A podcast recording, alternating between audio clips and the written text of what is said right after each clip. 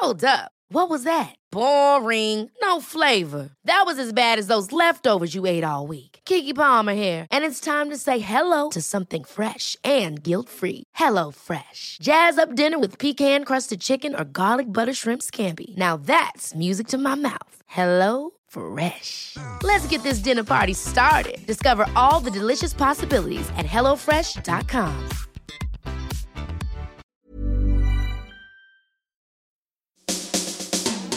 My name's Catherine Carr, and this is season three of Relatively, the podcast all about potentially the longest relationships of your life. I'll always remember it because he says, He's your younger sister, you're supposed to protect her. Are you mad? No, they weren't impressed. I'll be bringing siblings together to talk about the connections they have as adults, as well as what it was like growing up together. This week, we're talking to Leroy Logan and his sister, Hyacinth Roberts. you felt like nothing could harm you, felt safe. It was how a home's supposed to be, really. I was a traitor. I, I was coconut. You name it. I was everything that they could think of. But I'll also talk to them separately to get a more private take on the relationship. I didn't see him as a police officer, and I still don't. I saw him as my brother. And all I was concerned was that he has to be safe.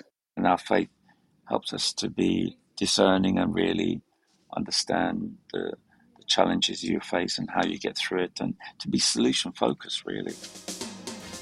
And in a new twist, I'll be delving a little further back with the help of our sponsors, Find My Past.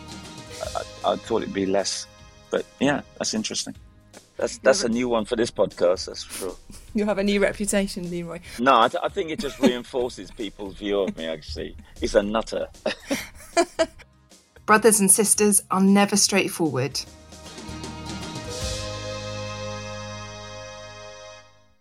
Ex policeman Leroy, or Lee, and nurse Hyacinth grew up in N4, Finsbury Park, North London, except for a small stint back in Spanish Town in Jamaica, where their parents came from. Leroy saw it as a vocation to join the force, eventually becoming a superintendent in the Met.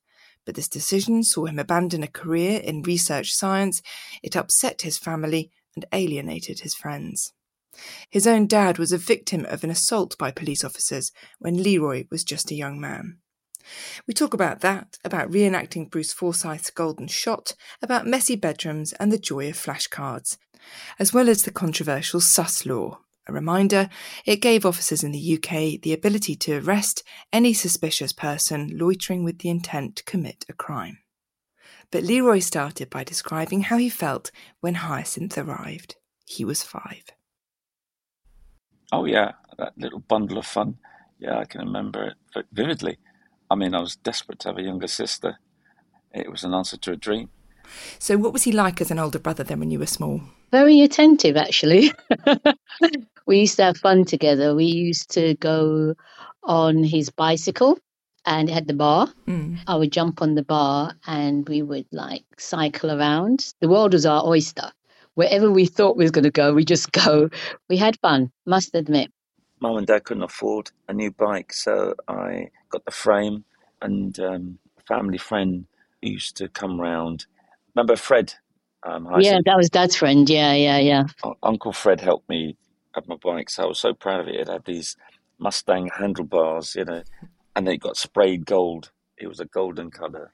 Um, I, I rode it for for years, even though everyone had gears and everything. I, I only had it was a fixed wheel, so you just had to. You can only go as fast as you can pedal, you know. When you're describing riding around on your bike with him, where are you imagining? What streets are you on? Well, mainly is where we used to live in Corbyn Street.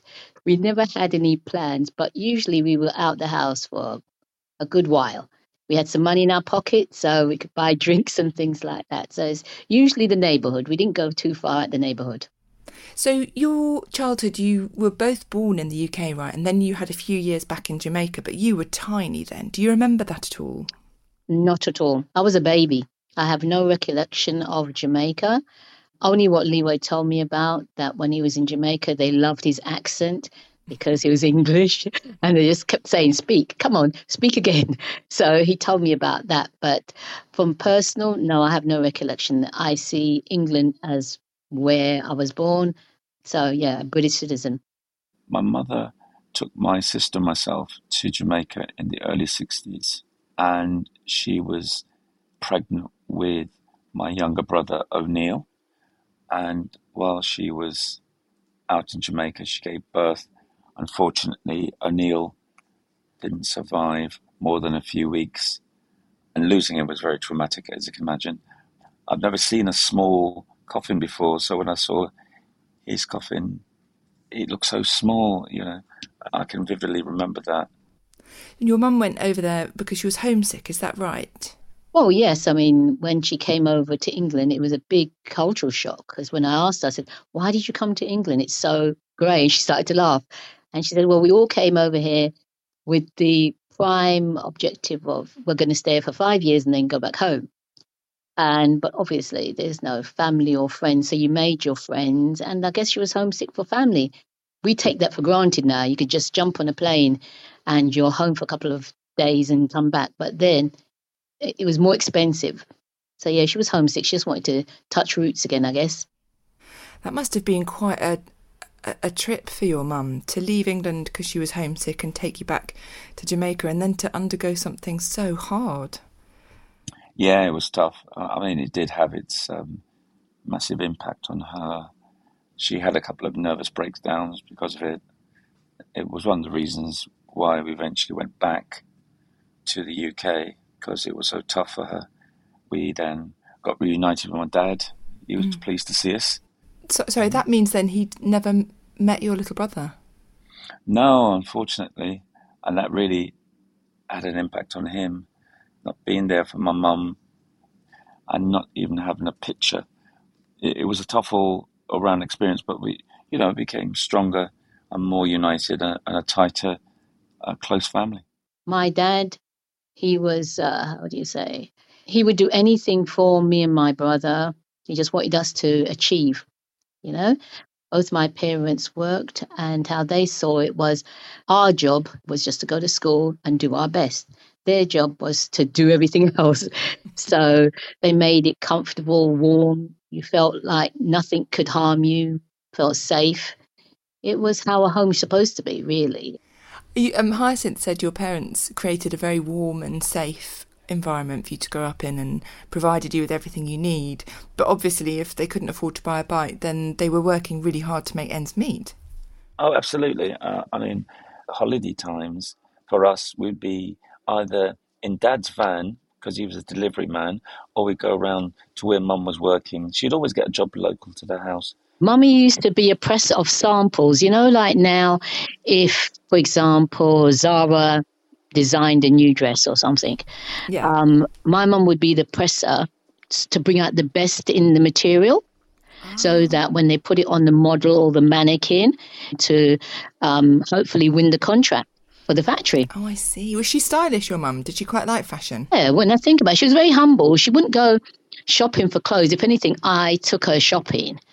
But my mother, she had such a keen eye. She could buy underwear for me spot on.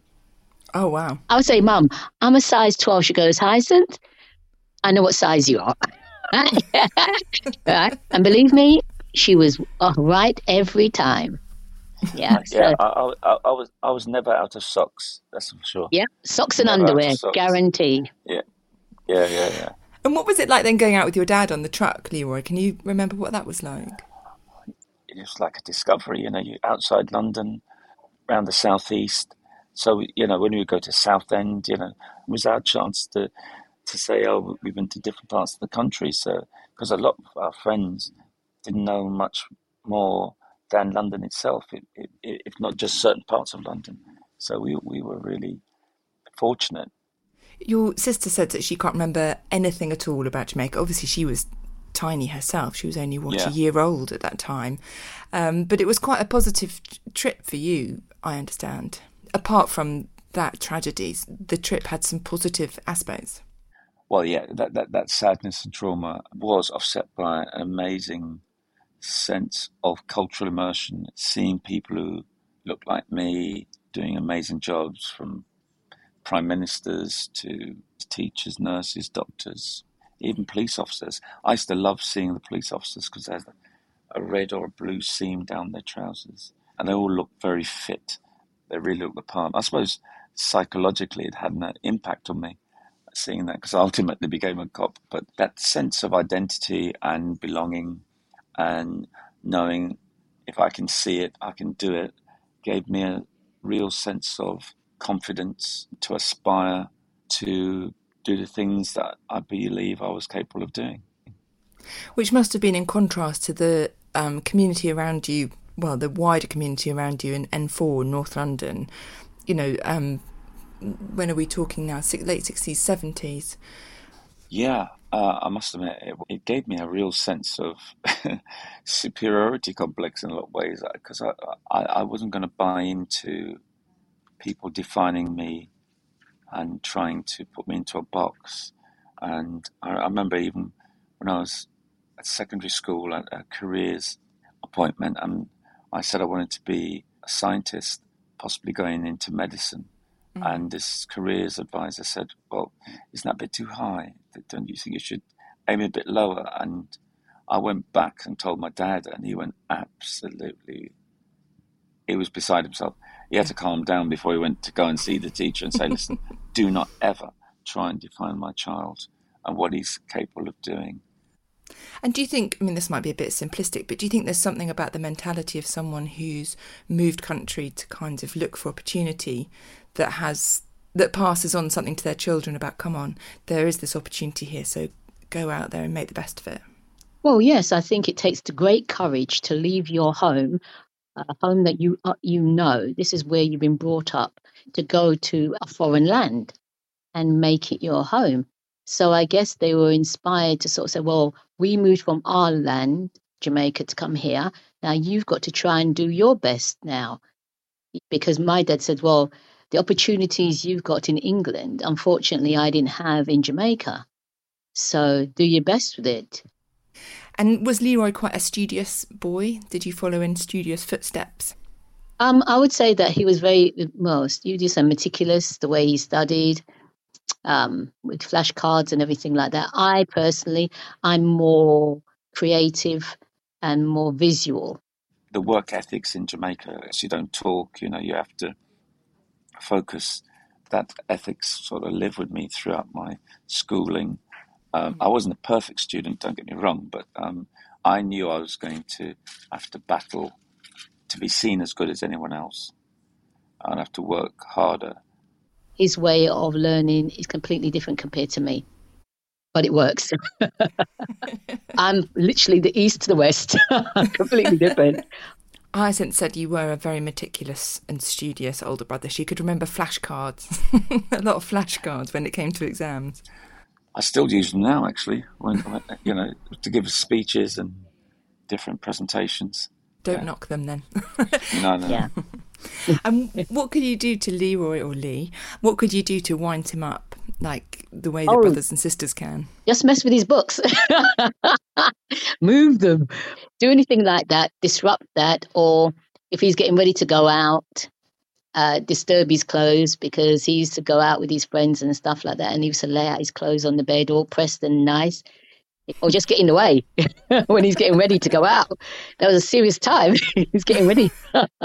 we shared a bedroom in, in those early days, and I must admit, my side of the, the room was very organized, and she would be coming on my side and say, "Oh, you got this, you got that," and and then when we had our separate bedrooms, that was an amen. I was so pleased to have my own bedroom.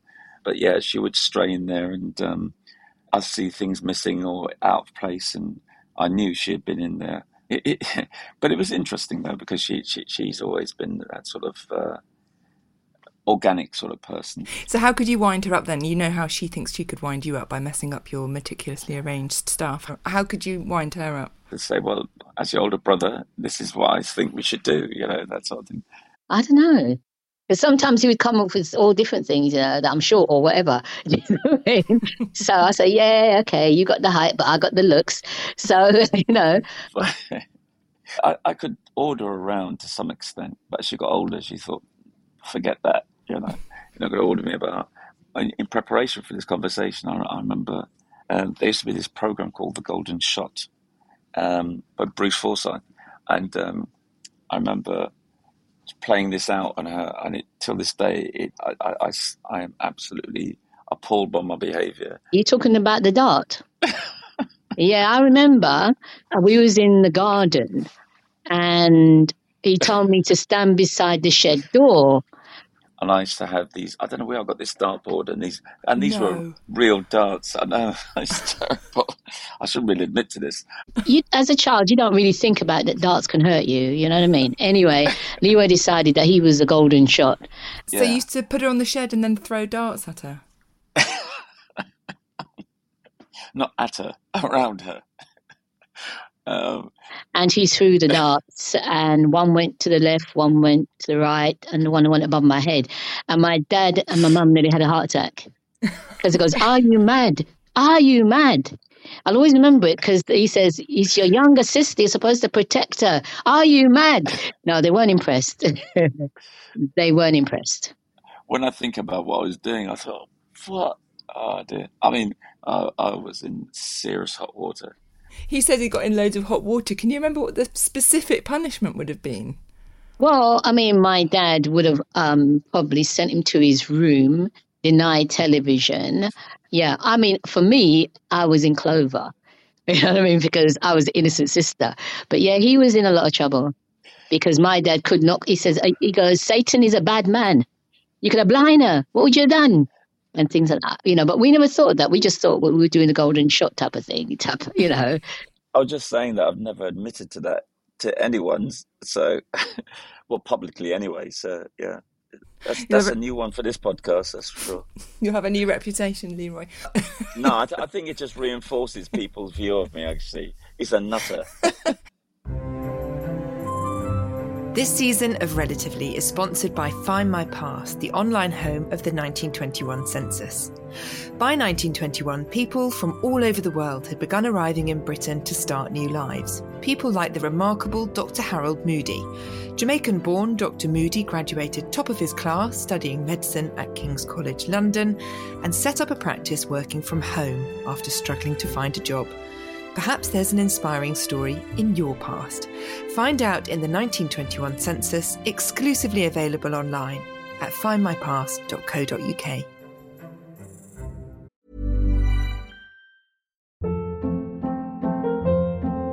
Hold up. What was that? Boring. No flavor. That was as bad as those leftovers you ate all week. Keke Palmer here, and it's time to say hello to something fresh and guilt-free. Hello Fresh. Jazz up dinner with pecan-crusted chicken or garlic butter shrimp scampi. Now that's music to my mouth. Hello Fresh. Let's get this dinner party started. Discover all the delicious possibilities at hellofresh.com.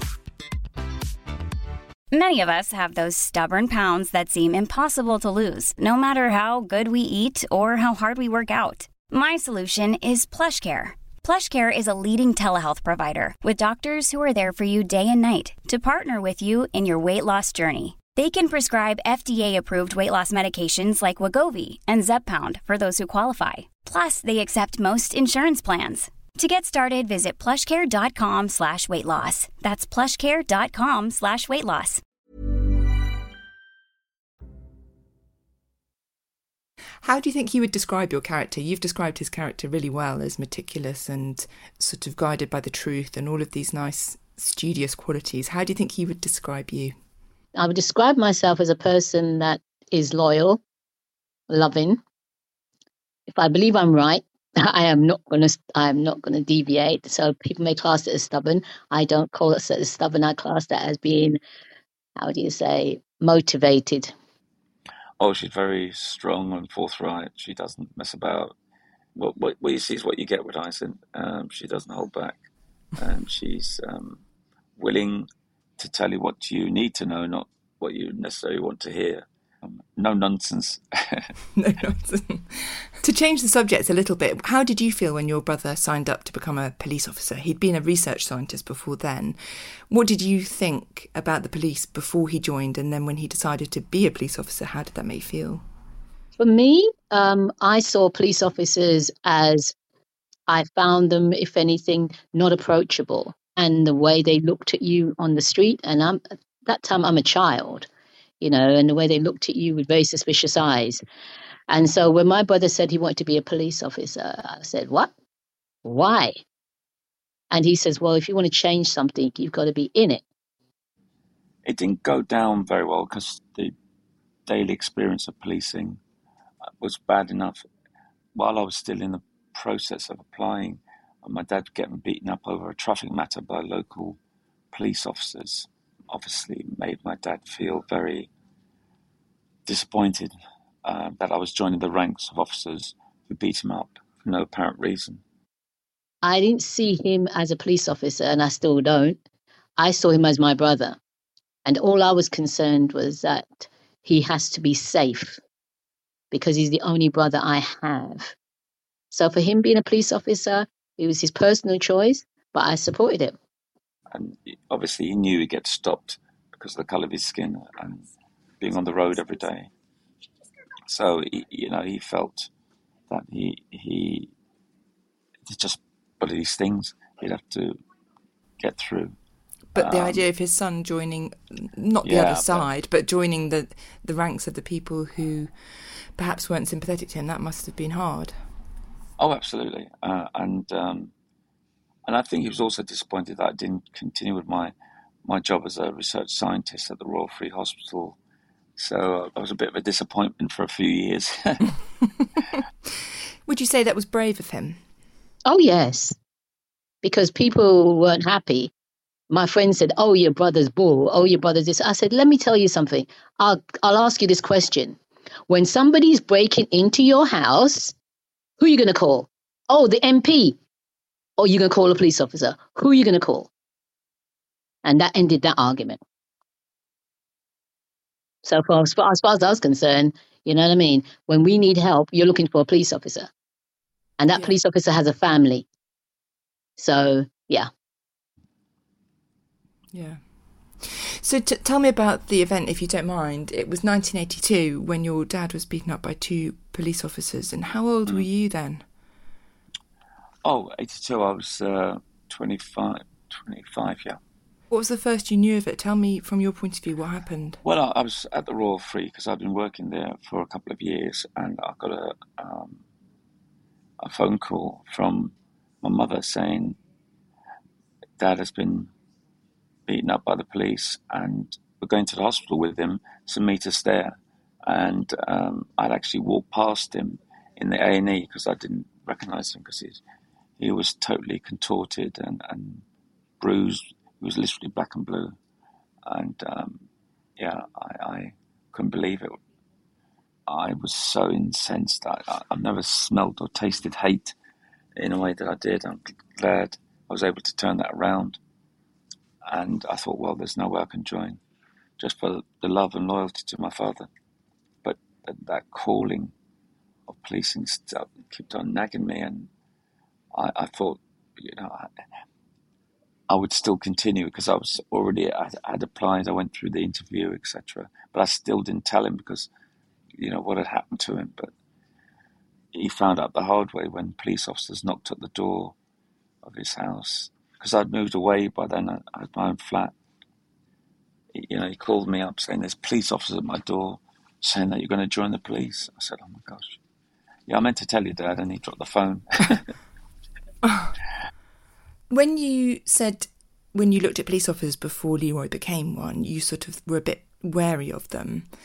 Um, did that have anything to do with the way that different racial groups were treated by the police or the relationships between black communities and the police back in the day?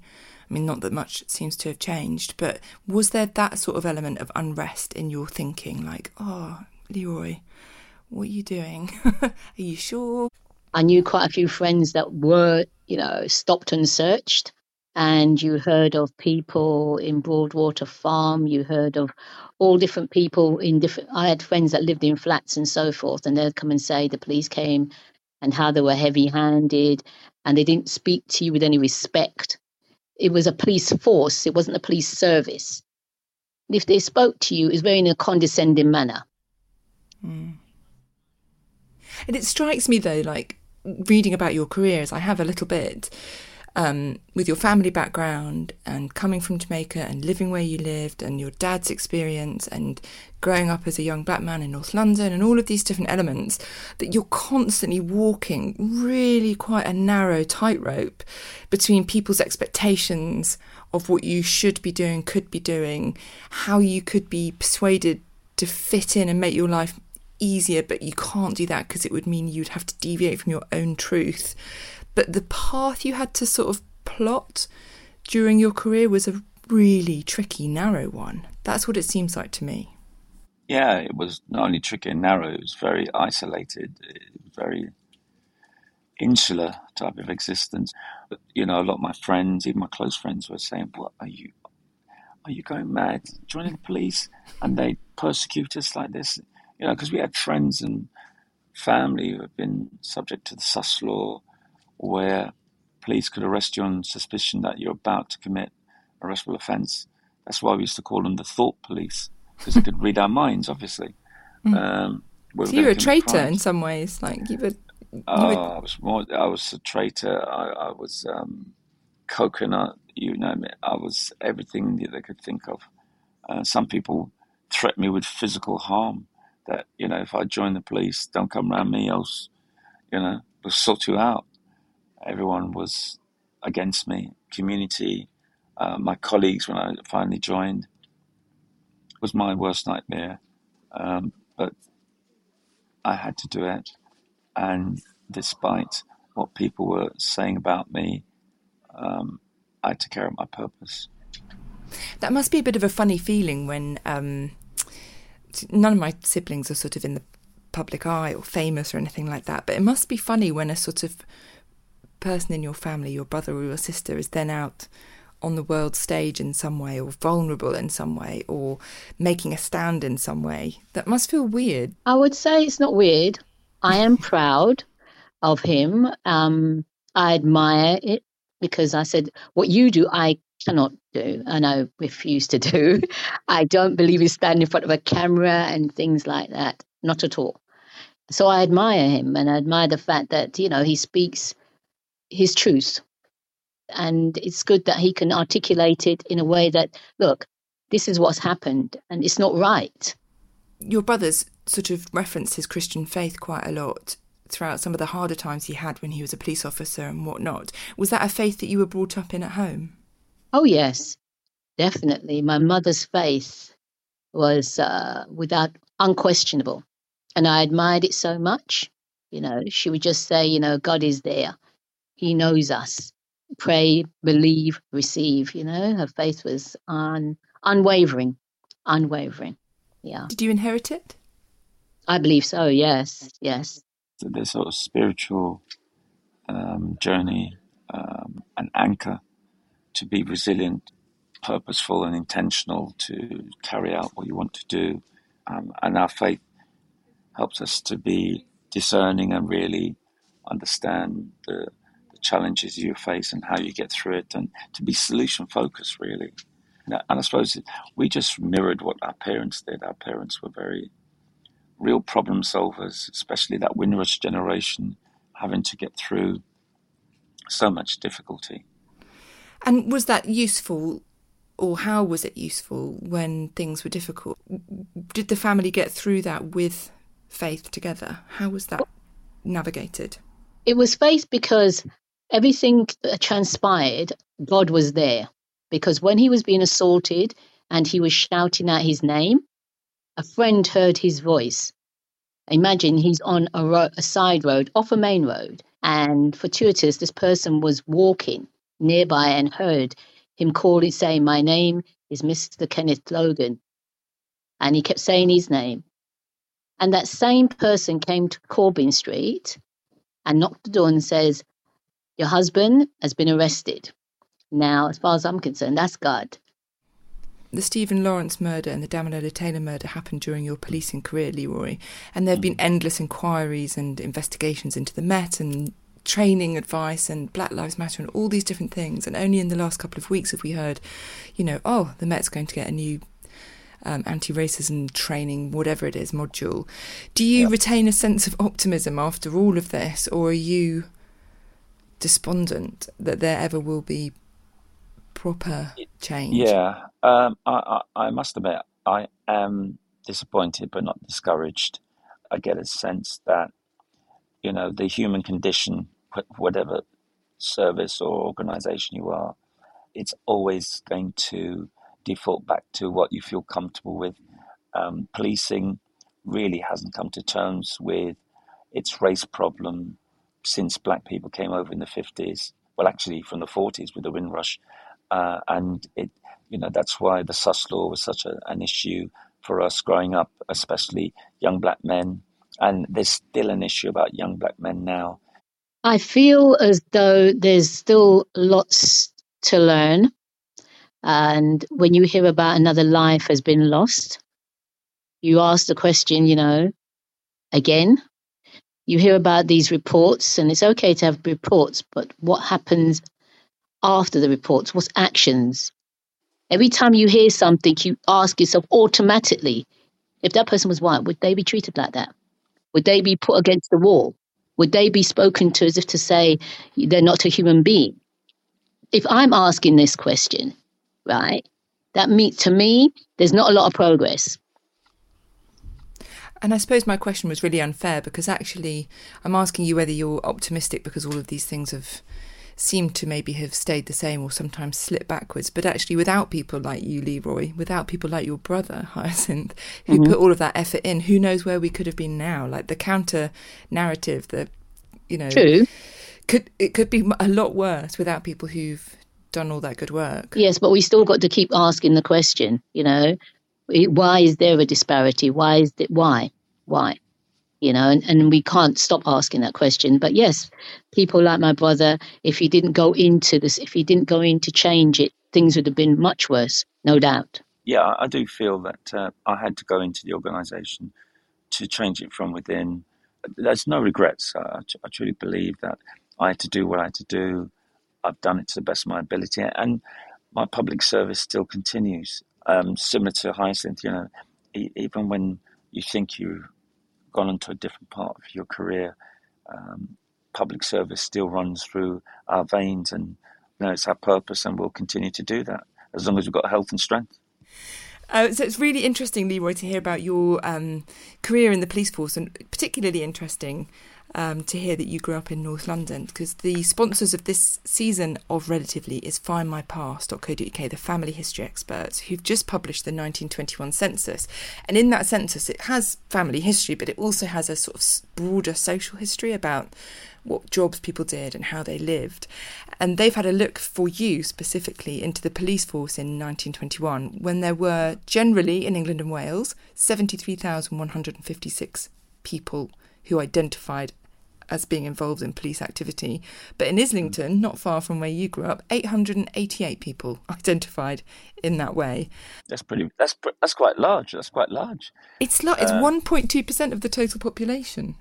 Well, that's about that's pretty good for in terms of well, maybe they're not all police officers. Maybe they're involved in security or safety in some form. But yeah, actually, I, I, I thought it'd be less. But yeah, that's interesting.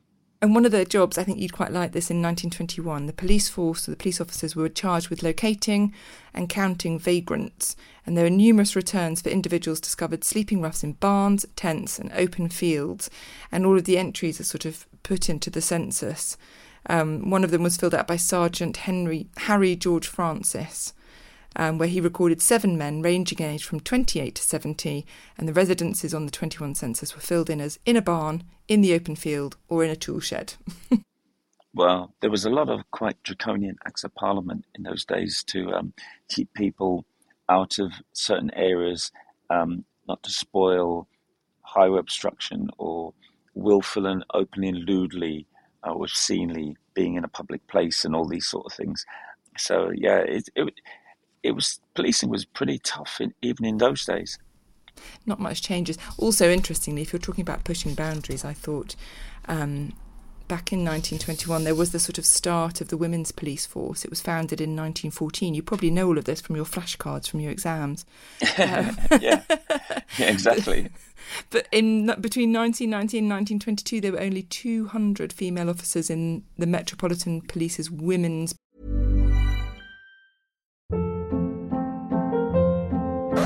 Hold up. What was that? Boring. No flavor. That was as bad as those leftovers you ate all week. Keke Palmer here, and it's time to say hello to something fresh and guilt-free. Hello Fresh. Jazz up dinner with pecan-crusted chicken or garlic butter shrimp scampi. Now that's music to my mouth. Hello Fresh. Let's get this dinner party started. Discover all the delicious possibilities at hellofresh.com.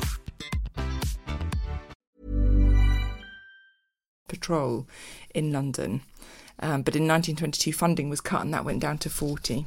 So I think the police force can be a story of one step forward and two steps back sometimes. Yeah, yeah. Um, remember, we had our first uh, female commissioner. Um, it, it didn't end up as well as I think it sh- could have been, and she didn't continue on to do a extended contract for another couple of years. But I think women in policing is one of the success stories. Um, so I would like to think it will be two steps forward, three steps forward, and keep going. Thank you to Leroy and Hyacinth, and thank you too for listening. I, I, I don't have a no. I only call him Lee. Really, I only call him Lee. I don't call him Leroy. I've never called him Leroy unless he annoys me. To see some really sweet pictures of them, or to catch up on Code Breaking Sisters Pat and Jean Outram's amazing story, head to the website relativelypodcast.com. I'd also like to say a huge thank you to our sponsors for this season of Relatively, Find My Past, for digging into their extraordinary records and uncovering the surprising and often revelatory family stories, some of which you've heard today. Find My Past is the only place online where you can access the 1921 census. So if you want to start your family tree or add colour to what you know already, then findmypast.co.uk is the place to do it. Next week, Ashanti and Shakira Akabusi on motivation and their famous dad. Thank you to Tanita Tikaram for letting us use her amazing song. This is a pocket production, and sound design is by Nick Carter at mixsonics.com. Tradition of love and hate. Staying by the fireside, there's a good tradition of love and hate. Staying by the fireside, now the rain may fall. Your father's calling you, you still feel safe inside. Although your mom's too proud, your brother's ignoring you, you still feel safe inside. Oh, was it solo? Was it yesterday? while